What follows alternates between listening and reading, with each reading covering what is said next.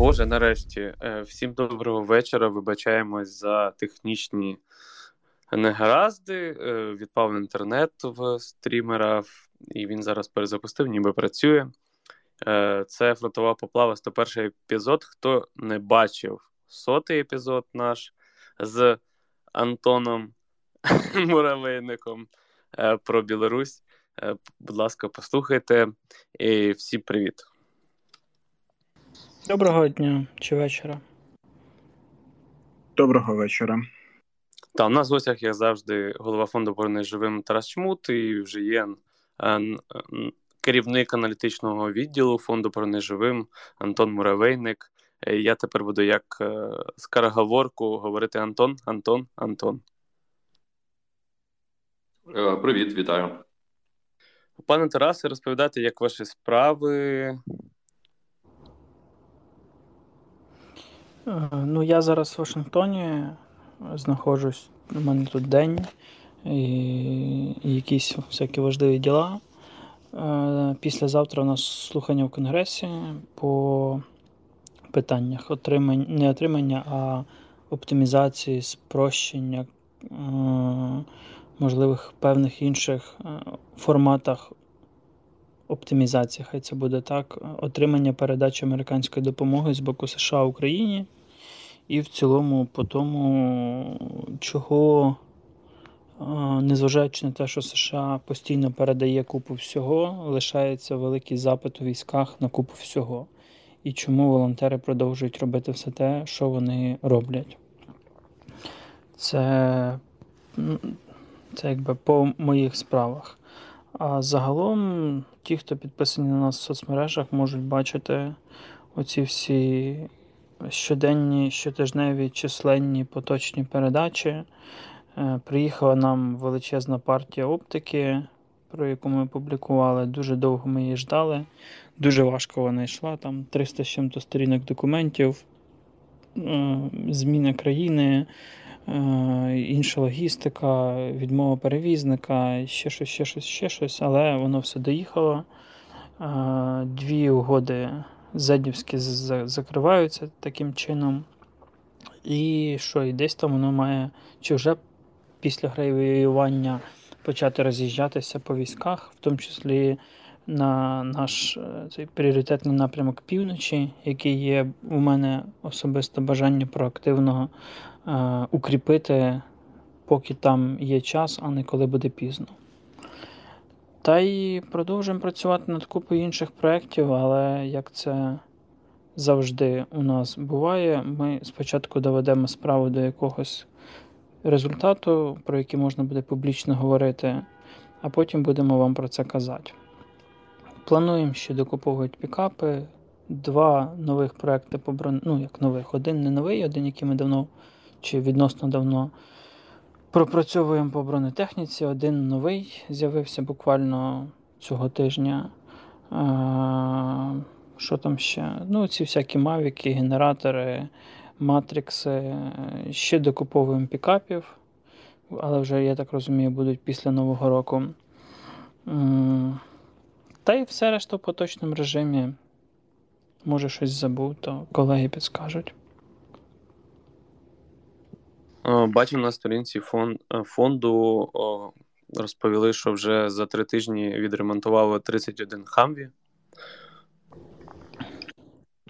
Да, є таке і було таке. Е, Наша перша майстерня з першої мобільної групи за, як я зрозумів, там перший місяць чи перший період часу е, да, відновила чи повернула до строю 31 машину броньовану, не броньовану, і санітарки, і бойові, і, і транспортні е, на південному напрямку. Вже, здається, десь 4 машини заїхало. Можливо, Іван мене поправить, бо вони там мали відзнімати, але десь там мало би бути вже 4. І є бажання у нас зараз законтрактувати ще певну кількість, мінімум 4.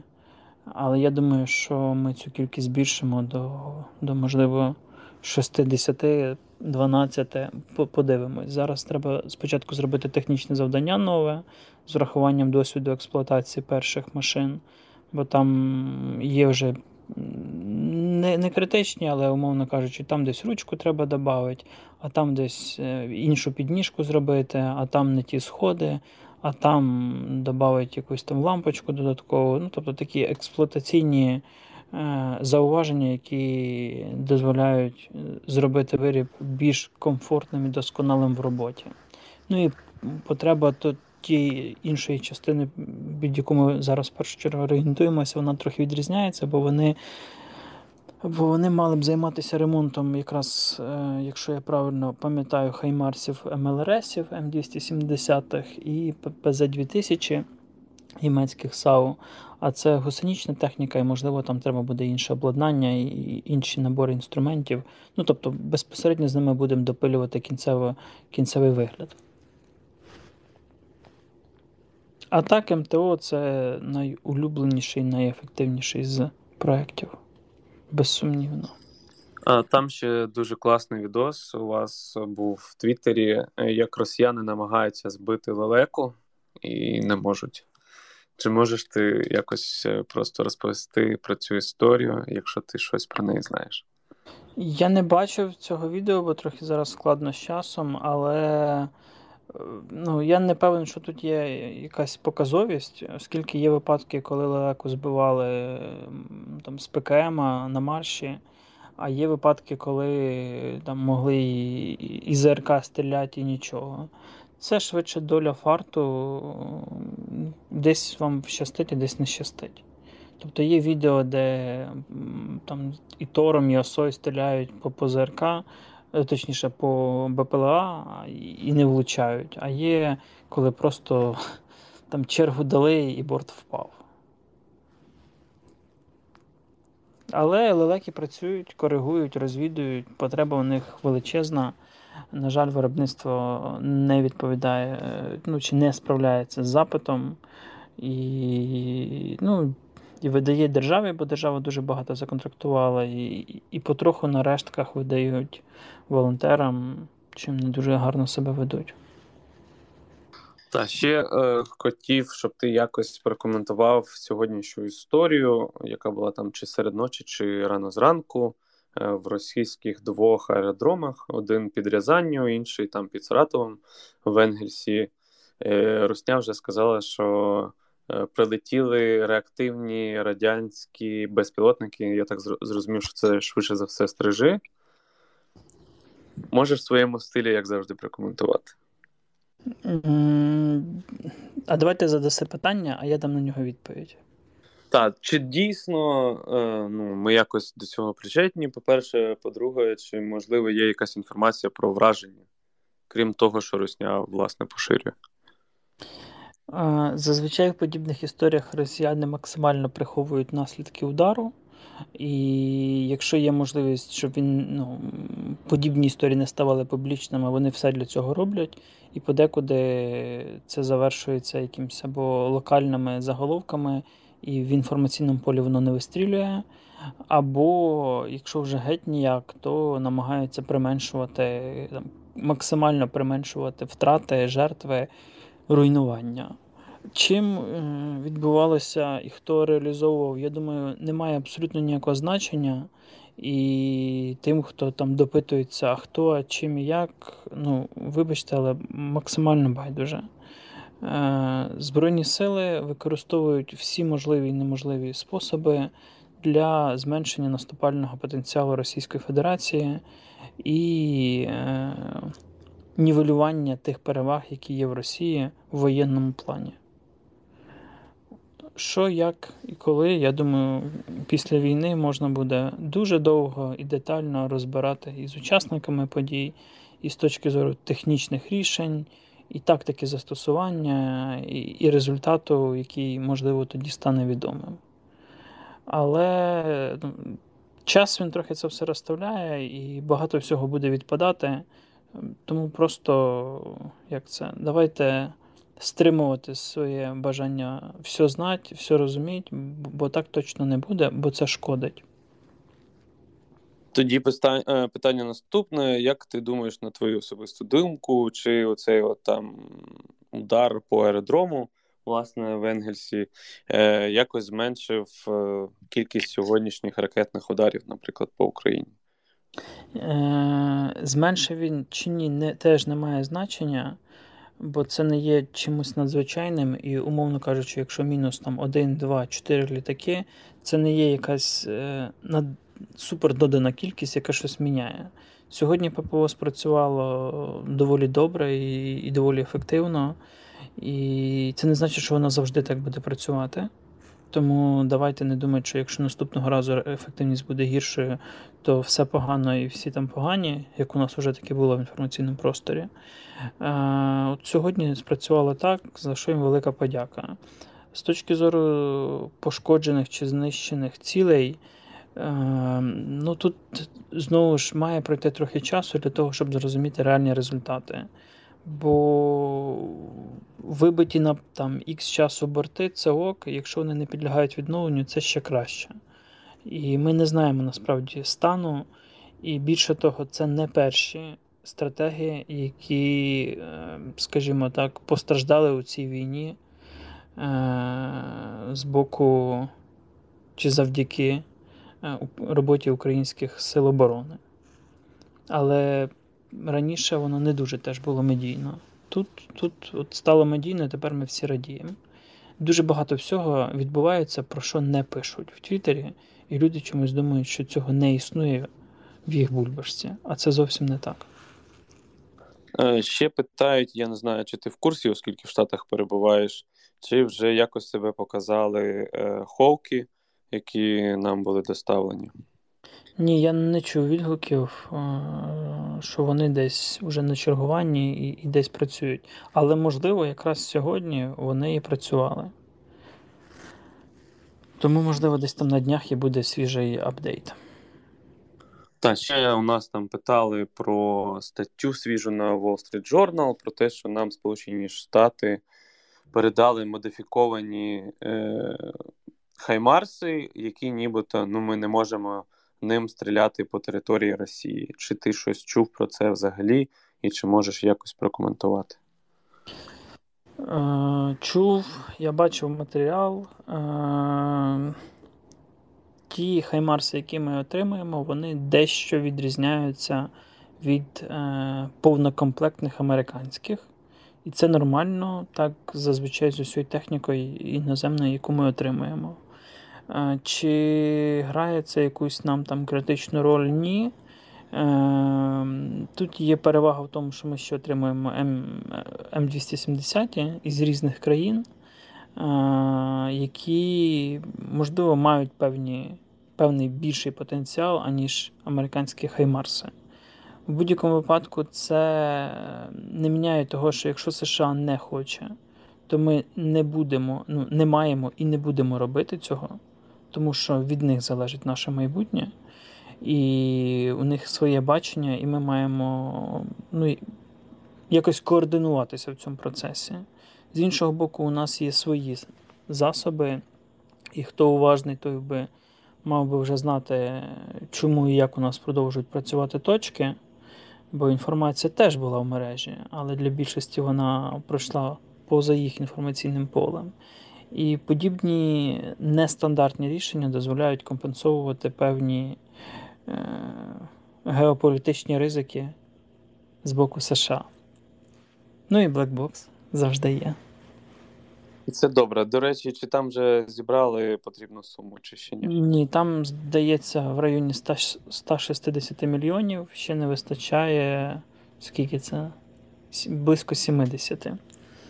І це дуже сумно, бо якось дуже ми повільно збираємо, і виробництво е, попередніх, е, попередньої партії триває, але вже добігає кінця, і вже воно там, скажімо так, від моменту здачі з виробництва до моменту застосування подекуди один день проходить. Тому було би дуже добре не збавляти темпу оцих аварій, е, курінь, е, пошкоджень і ще чогось на різних об'єктах в різних частинах Великої Росії.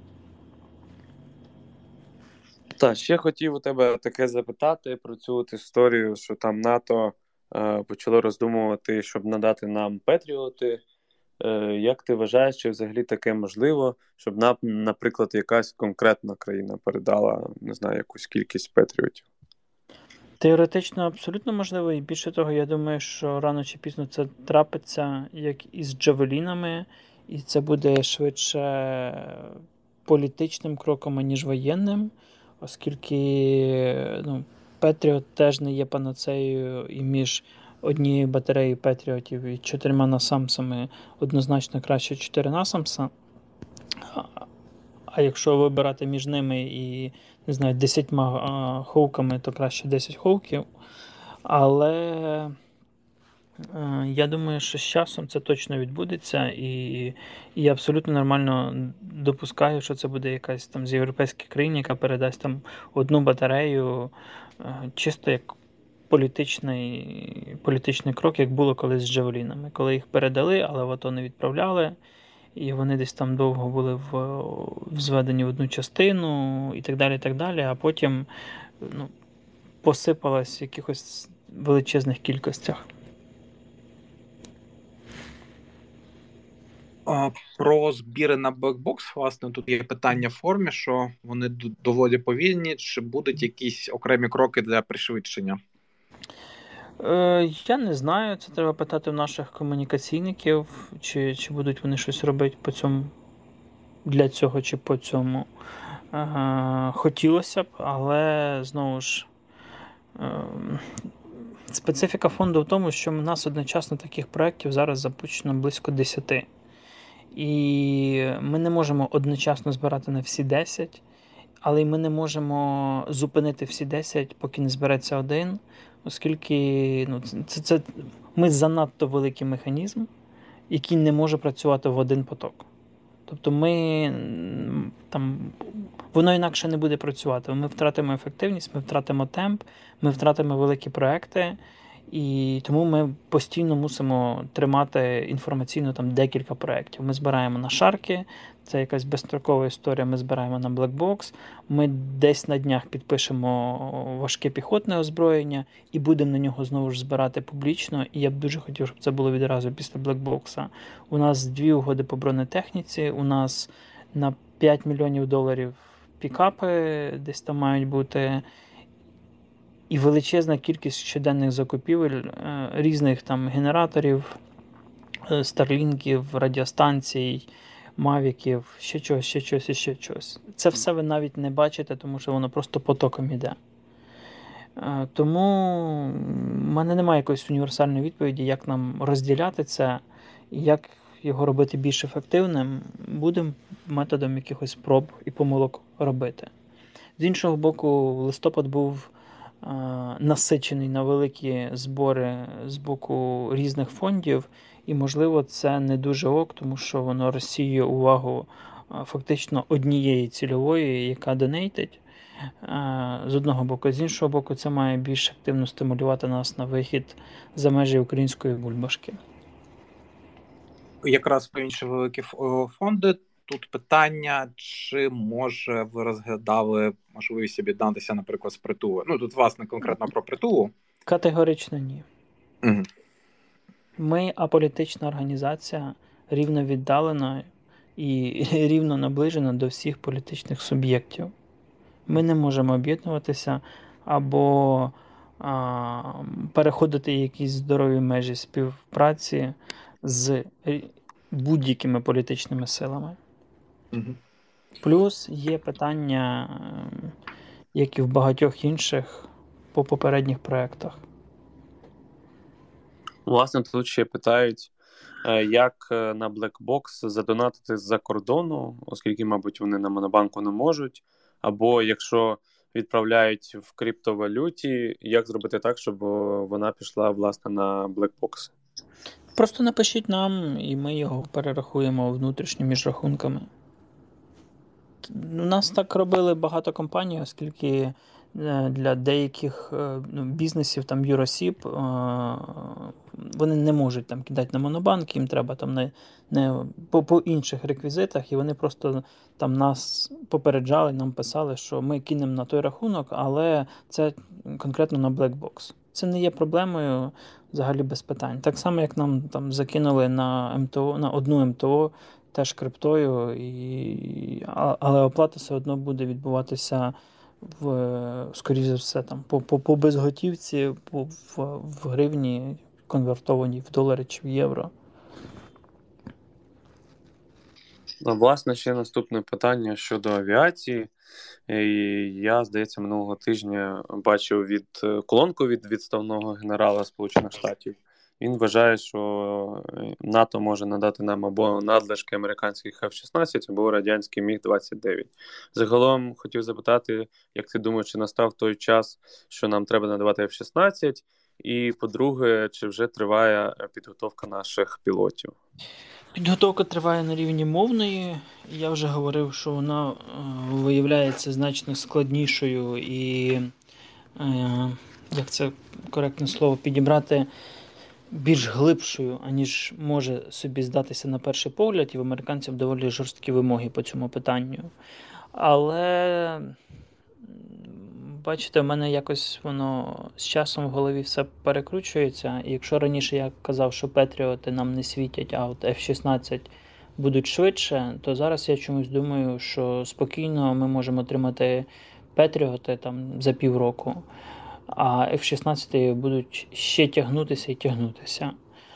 Чому так? Тому що в світі є ще доволі багато мігів і сушок, які можна нам впарювати, чим відтягувати передачу американських літаків з одного боку під різними приводами, або замінювати їх на західні літаки в тих країнах, які передають нам свої міги чим посилювати знову ж НАТО. Ну, тобто це взагалі для них безпрограшна схема. Нам віддають БМП-1, собі передають мардери там, чи, чи леопарди. І як наслідок е, окремі країни-члени НАТО стають е, значно сильнішими самі по собі. З одного боку, з іншого боку, е, ну, у нас немає іншого варіанту, і рано чи пізно це 100% відбудеться, і ми почнемо переходити на західну техніку. І на сьогодні найбільша ймовірність, що це буде F-16.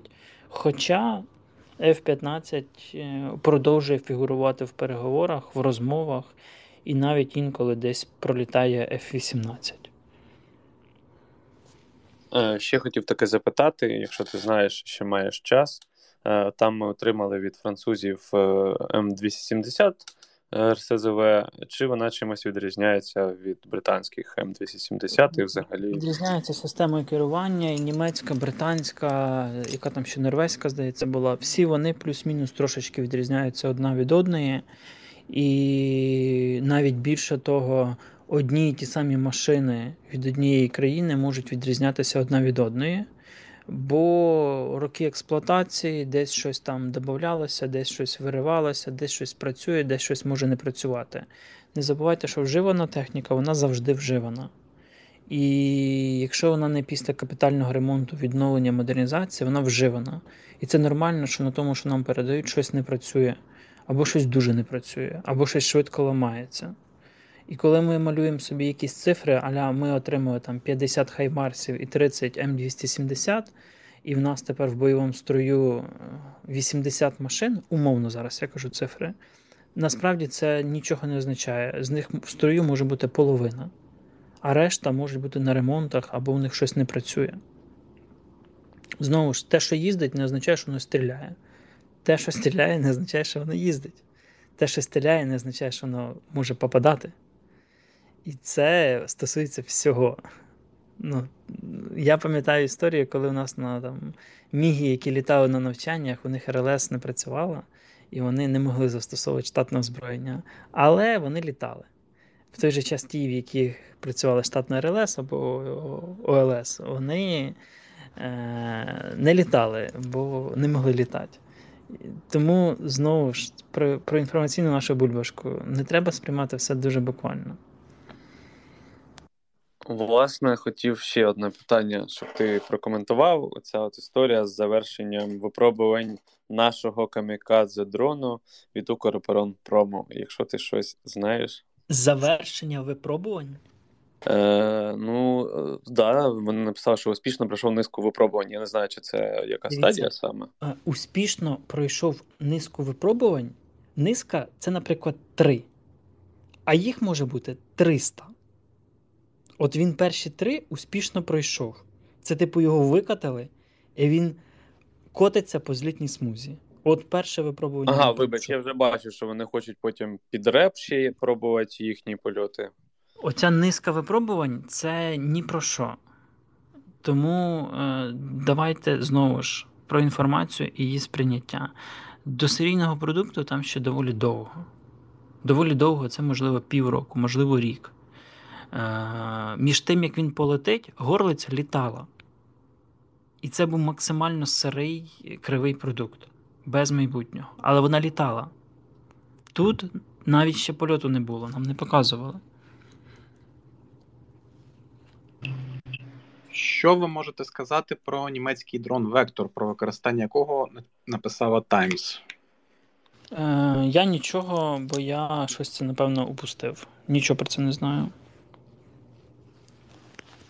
Мілітарний написав, що Росія починає використовувати 152 мм болванки 22-го року. Чи означає це, що може початися снарядний голод в Росії? Ми вже говорили про це. Він давно почався, і в росіян є проблеми з певною номенклатурою боєприпасів, особливо по 122 калібру. Е, Але у них є можливість виробляти, нарощувати виробництво і купувати в третіх країн, що вони вже власне і роблять. Ну, тобто ситуація, як і у нас, з боєприпасами складна, бо всі в світі забули, що таке повномасштабна реальна війна, е, і скільки кожного дня для неї всього потрібно.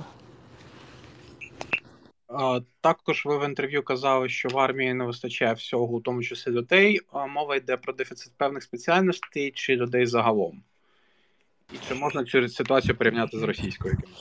Е, Людей не вистачає загалом всіх різних е, від піхотинців до офіцерів, від сержантів до водіїв, від водіїв до кухарів і так далі. І так далі. Е, Нормальних, адекватних, здорових, мотивованих людей завжди не вистачає. Всі попередні слова, плюс якісь ще навички, вміння, компетенції це ще більший дефіцит. Власне, хотілося б ще в начальника розвідки запитати про фронт, якщо він може щось розповісти. Привіт. Е, Я би насправді не заглиблювався особливо, тому що я останній день-два не слідкував глибоко по напрямкам, бо кінець року багато роботи, звітний період і так далі. так далі. Е, Все так само. Е, Найбільш складні ділянки фронту зараз це Бахмут, Тумарінка, Вдос, е, район Углідара. На Херсонщині, так як ми і прогнозували, власне, коли, е, коли війська стали по річці, інтенсивність безпосередніх е, боїв впала. Артилерія продовжує працювати, авіація противника також іноді продовжує працювати. Сьогодні по тому напрямку летіли ракети через лінію фронту, через Миколаїв, в тому числі. Але за великим рахунком, да, більша кількість військ поїхала собі воювати на інші напрямки. Під Бахмутом так само важко, без деталей не буду вдаватися. По Білорусам так само. Великого ударного груповання там нема поки що. Що буде далі, подивимось. Дуже конкретне питання про фронти. Чи чули ви щось про рукопашні сутички в цій війні? Е, ого. Е, дивіться, от так, щоб прям про рукопашні з фактажем я не бачив і не чув. Е, я чув, точніше, чув якісь е, напівбайки від там іноземного легіону чи щось таке. Але, ну, типу, поки це таке байки. В той же час дивіться, неодноразово є факти е, безпосередньо боїв в окопах. Тобто під час зачистки окопів, але здається, прям до рукопашного. Ну я думаю, що враховуючи довжину лінії фронту, інтенсивність боїв, таке дійсно могло бути. Реально могло бути. Той же час ми не маємо зараз ну, якихось підтверджень, принаймні я про них не знаю. Щоб прям хтось там на ножах місівся чи прям кулаками забивав один одного в смерть. Ну, типу, я не бачу. Так, власне, ще ми хочемо спробувати короткий відкритий мікрофон. Якщо в пана Тараса ще є час, тому кидайте запити. Спробуємо Давайте дуже швидко. спробуємо, я поки тут збираюсь. Мікрофон у Вашингтон. Нічого себе. Здобули. До чого дійшла техніка?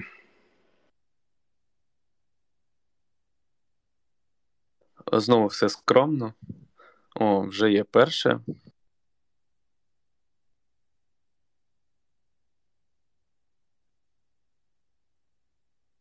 По матрісам 300 по навчанню. А, конкретизуйте питання, будь ласка. Е, З приводу співпраці з іншими фондами, які теж проводять навчання з цього приводу. Так, а в чому питання ще раз? Ділитися досвідом. Ем, Ділитись досвідом завжди коли є на це час. Е, У нас на Matrix вчили зараз людей в 190-му навчальному центрі в рамках проекту забезпечення кожного дивізіона артилерійських бригад е, розвідувальним комплексом в складі пікапа, Матрикса, Старлінка, ноутбука, джерела живлення, там ще щось, чогось, ще, ще чогось. Е, Якось це масштабувати я не знаю, бо це трохи дорого. Мільйон пікап, трохи там біля того е, ще решта, дивізіонів багато, потреб багато. А, а якось це все на всіх множить, ну у нас просто нема людей на це все. У нас в БПЛА вкладено чи не найбільше коштів, і на них чи не найбільше е, на них і на мінній безпеці, напевно, щоденної роботи по інструкторських напрямках. І ті 3-4 людини не можуть це все стягувати е, в тих об'ємах, в яких є запит. А як на кшталт співпраці з військовою школою Боровітер в цьому напрямку, які займаються навчанням по цьому питанню? Чув гарні відгуки про їх навчання, але ну, у мене немає зараз якоїсь відповіді, бо я над цим не думав і запиту до мене не надходило. Але я знаю, що раніше ми роздавали коптери по сертифікатах від різних шкіл, е, які надавали там нашим інструкторам, вони верифіковували і потім передавали. Ну, Можливо, тут буде та сама схема працювати, але знову ж, Matrix це доволі штучний продукт. Він не стане як Mavic, коли роздаються там на кожен взвод чи там на, на, на кожну роту і десятками на бригаду. Цінник зовсім інший, і купувати їх і завозити зараз їх доволі складно і довго. І ми свої там чекали десь два місяці, здається, три місяці. І з Польщею там зараз проблеми по їх логістиці. Тому якось так. Так, тут ще є питання з чату в Ютубі. Питають, власне, була інформація щодо передачі С-125 з Польщі, чи вони чимось відрізняються від наших? Так, вони відрізняються і багато чим. Вони суттєво модернізовані. У них пускова на шасі Т-55, здається, і вони доволі давно активно працюють і дуже успішно. Так, пан Сі- Сільвер Кей. Е, Доброго вечора. Е, Питаннячко по МТД. Е, Таке більш можливо до пана Тараса і до пана начальника розвідки одночасно. Яку номенклатуру і скільки цього МТД могло б нам передати Придністров'я як вдячність за своє звільнення? І чи є в них е, в розпорядженні щось таке, чого немає в Україні? Ну і таке похідне питання. Е, Наскільки вигідно Україні, тобто чи вартує шкури виправи е, саме визволяти Придністров'я? Дякую. Давайте Антон відповість по першій частині, бо він це досліджував, а я по другій.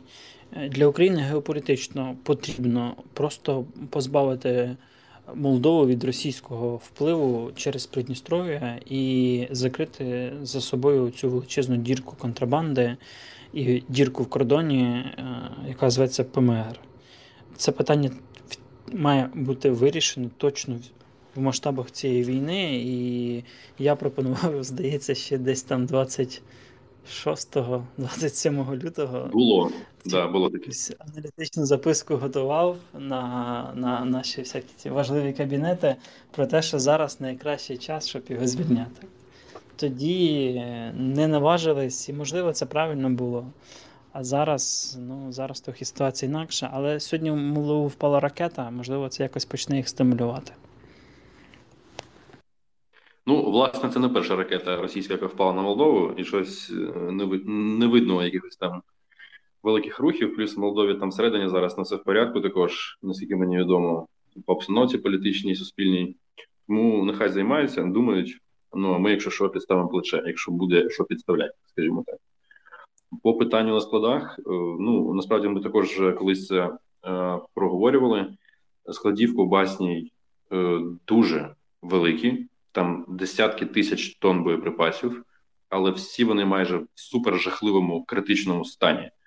Е, відповідно, ці склади е, це більше відповідальність регіонального рівня, бо за різними даними там може бути навіть зразки хімічного озброєння, які вже колись давно потікли, і їх тупо залили бетоном, і воно там все лежить і гниє. І ну, власне, за тими даними фахівців, які ми отримували свого часу, то більше половини е, снарядів, яка б там номенклатура не була, радянська, звісно, також вони знаходяться в критичному стані і підлягають утилізації. Відповідно, якщо цей склад е, підірветься якимось чином, це буде катастрофа, може бути катастрофа регіонального масштабу. В той же час це може бути приводом для того, щоб ввести туди якусь поліцейську місію, можливо, чи ще якусь місію міжнародну. Е, насправді на цьому складі казали, лежать навіть мушкети з часів Кримської війни. Кази. Ну вони нам не треба, якщо що. Пан українець. Всім привіт. Е, Дякую ведучим за е, поплаву і бронись живим за їхню роботу. І в мене питання стосовно е, відкриття офісу в США. Чи є прогрес в цьому напрямку? І коли офіс буде відкрито, мені цікаво, чи це якось змінить можливість донатити легше з США. Тобто, чи можна буде в тут в доларах донатити? Можна буде в доларах, можна буде зручним для американців юридичних і фізичних осіб способами, можливо, через PayPal в тому числі. Коли з'явиться, це гарне питання. Е, на жаль, ми доволі бюрократизована е, інституція, яка не робить поспішних кроків і потім не має негативних негативних довгих наслідків. Тому ми не можемо собі дозволяти робити е, як-небудь або робити бігом-бігом, щоб робити. Тому це все вимагає часу, і, на жаль, зараз, ну зараз, останні 3-4 місяці, дуже багато внутрішнього організаційного часу йде на питання бюрократії, на питання розгрібання всіх можливих там закупівель, оригіналів рахунків. Е, актів, я не знаю, звірок з військами, з частинами, з службою аудиту і так далі. і так далі. Це величезна бюрократична робота, яку ми мусимо робити для того, щоб не викликати жодних питань з боку держави і її контролюючих органів стосовно нашої роботи, її прозорості і підзвітності. Тобто ми не хочемо потім говорити вам, що от волонтерів обіжають, е, рятуйте нас чи когось іншого. Ми просто хочемо нормально все закрити, щоб все було в порядку і ніколи не виникало ніяких питань. І тоді не буде не буде місця для цих якихось там маніпуляцій. Але ми працюємо над цим. І так е, я нагадую, що в PayPal є власні політики, з якими теж треба рахуватися. Наприклад, вони взагалі забороняють збір на засоби війни. Власне, тому не вийшло швидко відкрити. Ну, це вторинне питання. Ми не хочемо в Україні відкривати на фізичну особу. Ми дуже довго, як організація, йшли, щоб відмовитися від всіх можливих карточок, там ще чогось, типа скиньте номер карти, і це все. Ми працюємо через офіційні рахунки юридичної особи. І зараз створювати PayPal, умовно, там на, на мене це не ок. Тому, да, це втрата коштів, але це з точки зору роботи організації і інституції не ок. Романе. Всім привіт. Е, Хотів задати питання в контексті ракет там надзвукових, балістичних, в тому числі перше питання: чи були в нашому випадку успішні збиття е, балістичних балістичних чи надзвукових ракет? Я не чув про балістичні надзвукові так. Надзвукова крилата ракета це надзвуковий літак. Фактично. А, і друге друге питання саме конкретно про механіку, те, що ти можеш е, розказати, звичайно, публічно, яка механіка збиття надзвукової ракети? Чи це залежить виключно від суперуспішної злагодженої команди, чи це від засобів, чи як? Дякую. Е, Дивіться, це це літак, який летить з надзвуковою швидкістю по прямій. Е, плюс-мінус він збивається так само, як і дозвуковий. Проблема в виявленні, в часу на реакцію, в наявності чергових сил, які можуть фізично його збити, і в ТТХ ракети перехоплювача, яка може захопити за короткий проміжок часу в, в межах свого радіусу е, ціль. От ну, от і все. Повільна ракета, її складніше виявити, може нижче летіти, е, краще маневрує, е, точніше влучає, е, легше збивається. Швидка ракета легше виявляється, вище летить, менше маневрує, гірше влучає, але краще прориває ППО. В кожної з них є свої плюси, свої мінуси. Кожна, як це, Адепти кожного з підходів мають свій свій там перелік е, аргументів, що, як і чого.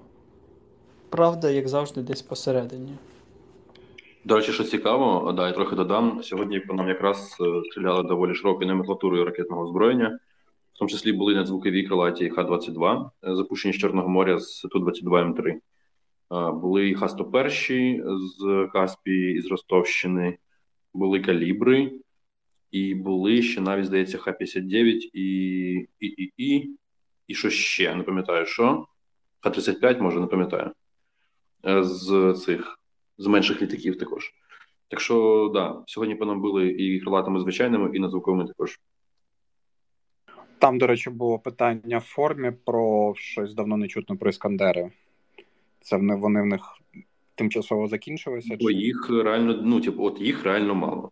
Власне, е, ми ж бачимо, що у них є певна спроможність до відновлення ракетного потенціалу, якщо ми говоримо про крилаті ракети. Якщо ми говоримо про балістичні, то там, судячи до цього, дійсно все не так просто.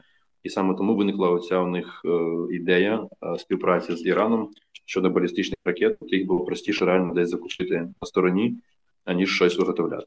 Ну, по факту, да. По Іскандерам дійсно це не означає, що у них їх вже нема, вони у них є але е, скидається на те, що у них запас або невідновлювальний, або там абсолютно інші темпи, не такі швидкі, як у крилатих. Пан Сільвер. Всім привіт. Е, питання до пана Тараса. Чи, на його думку, е, є якась ще номенклатура зброї, котра не фігурувала ще ну, по типу Абрамсів чи Ефок, яка могла би зробити якийсь перелом у війні, як це зробили е, Хаймарси.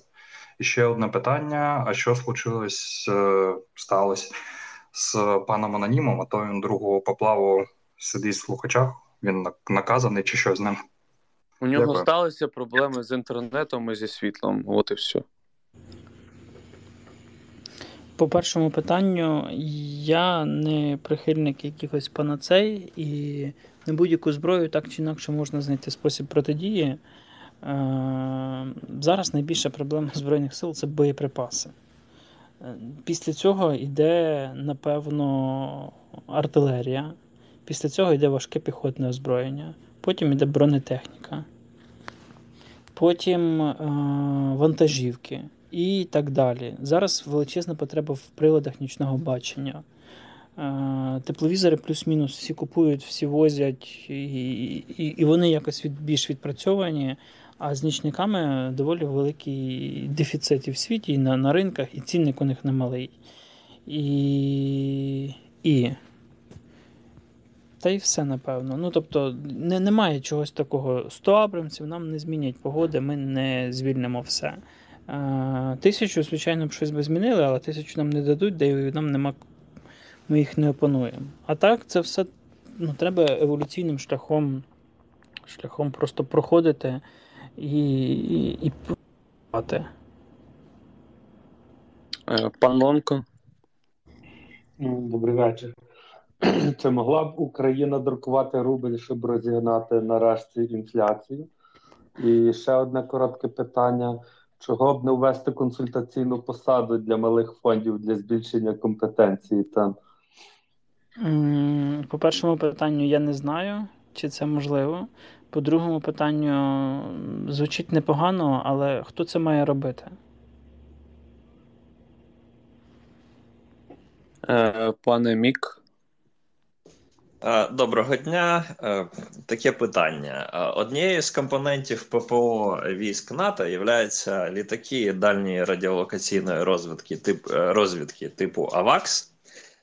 Ось чи розглядається нашим Міноборони питання побудови аналогів таких літаків на базі ну, національних підприємств, Укроборонпрому чи ще чогось?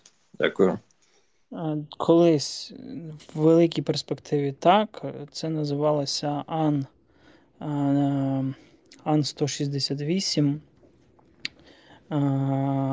або там Ан 1 1Х8, бо це серія Ан 148, 158, 168, 178, і вони їх назвали 1Х8. З шведською, здається, РЛС від Сааба. Проект не далі ескізу, а то може не ескіз, просто якась картинка. Зараз тема не актуальна, тому що в росіян є ракети великого радіусу дії Р-37, які, на жаль, доволі успішно працюють останні місяця два і вже збили трохи наших бортів різних. І така велика ціль, як літак ДРГО, ну, необмінно отримає в борт свою російську ракету. Тому на нашому театрі більш цікавіше було б спробувати щось зробити з безпілотником, але ну, або іншими засобами розвідки. Тому зараз не дуже для нас актуально. Та і я не певен, що Антонов здатен щось випускати зараз. Е, будемо завершувати. Всім дякую і знову таки вибачаємось за технічні негаразди.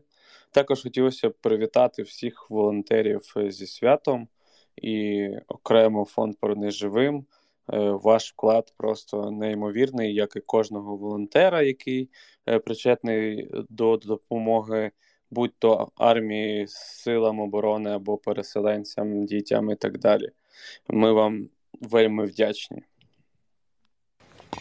Треба дякувати всім сотням тисячам українців, які щоденно допомагають е, десяткам сотням фондів або особистих ініціатив і таким чином роблять те, що ми маємо, і творять наше майбутнє. Ми всього лиш посередник, як і решта, і наша задача це просто плюс-мінус ефективно витрачати ваші кошти, поки в цьому є потреба. Е, та, власне, дякуємо. Знову таки закликаємо подивитися сотий епізод, в якому я з Антоном, він же начальник розвідки, обговорюємо власне тему Білорусі, її роль е, в участі війні у війні Росії проти України. І там вже багато коментарів позитивних. Ми хочемо теж, щоб цей епізод набрав багато переглядів та власне ваших коментарів. Тому переходьте. Ми зараз е, під відео закинемо лінк і ще в чат закинемо, щоб ви подивилися. І дуже дякуємо спонсорам, завдяки яким ми можемо е, робити додатковий контент. Е, власне, велике вам спасибі. З нормальними мікрофонами. Так, з нормальними мікрофонами, е, без перебивання через інтернет і так далі. Е, на жаль, не вийшло записати відео, оскільки е, там були проблеми зі світлом. Це треба було ще орендувати світло. Але наступного разу ми спробуємо прямо в студії звукозапису зробити і відеоконтент. Е, швидше за все, це буде з паном анонімом про якусь чергову історичну поплаву. Власне, всім дякуємо і гарного вечора і добраніч. Дякую вам. Долучайтесь до блекбоксу. Давайте закриємо цю історію і будемо купувати важке піхотне озброєння. я думаю, що після якраз того, як назбираємо, то Русні буде пизда в якомусь вигляді. Ну, з часом виготовлення, це ж все ж таки ми граємо, масштабуємо попередній проект, і це тема десь на 6 місяців, але а, з іншого, ну, ми можемо плюс-мінус гарантувати, що 6 місяців, плюс-мінус раз в тиждень у вас будуть гарні новини. Так. Пане Анатолій, що по Русні? Е, Ну, по-перше, е, Русні пизда. А по-друге, я підтримую Тараса Миколаївича, що є стратегічні штуки дуже важливі, а є е, піхота, яка воює тут і зараз на фронті кожен день. Їм також треба зброя. Ну і у нас є. Е, Тому і у них буде. От е, все класно. Е, Всім вам дуже дякую. Всіх причетних вітаю також з ним волонтера. Ви просто неймовірні. Цьому Дякуємо вам.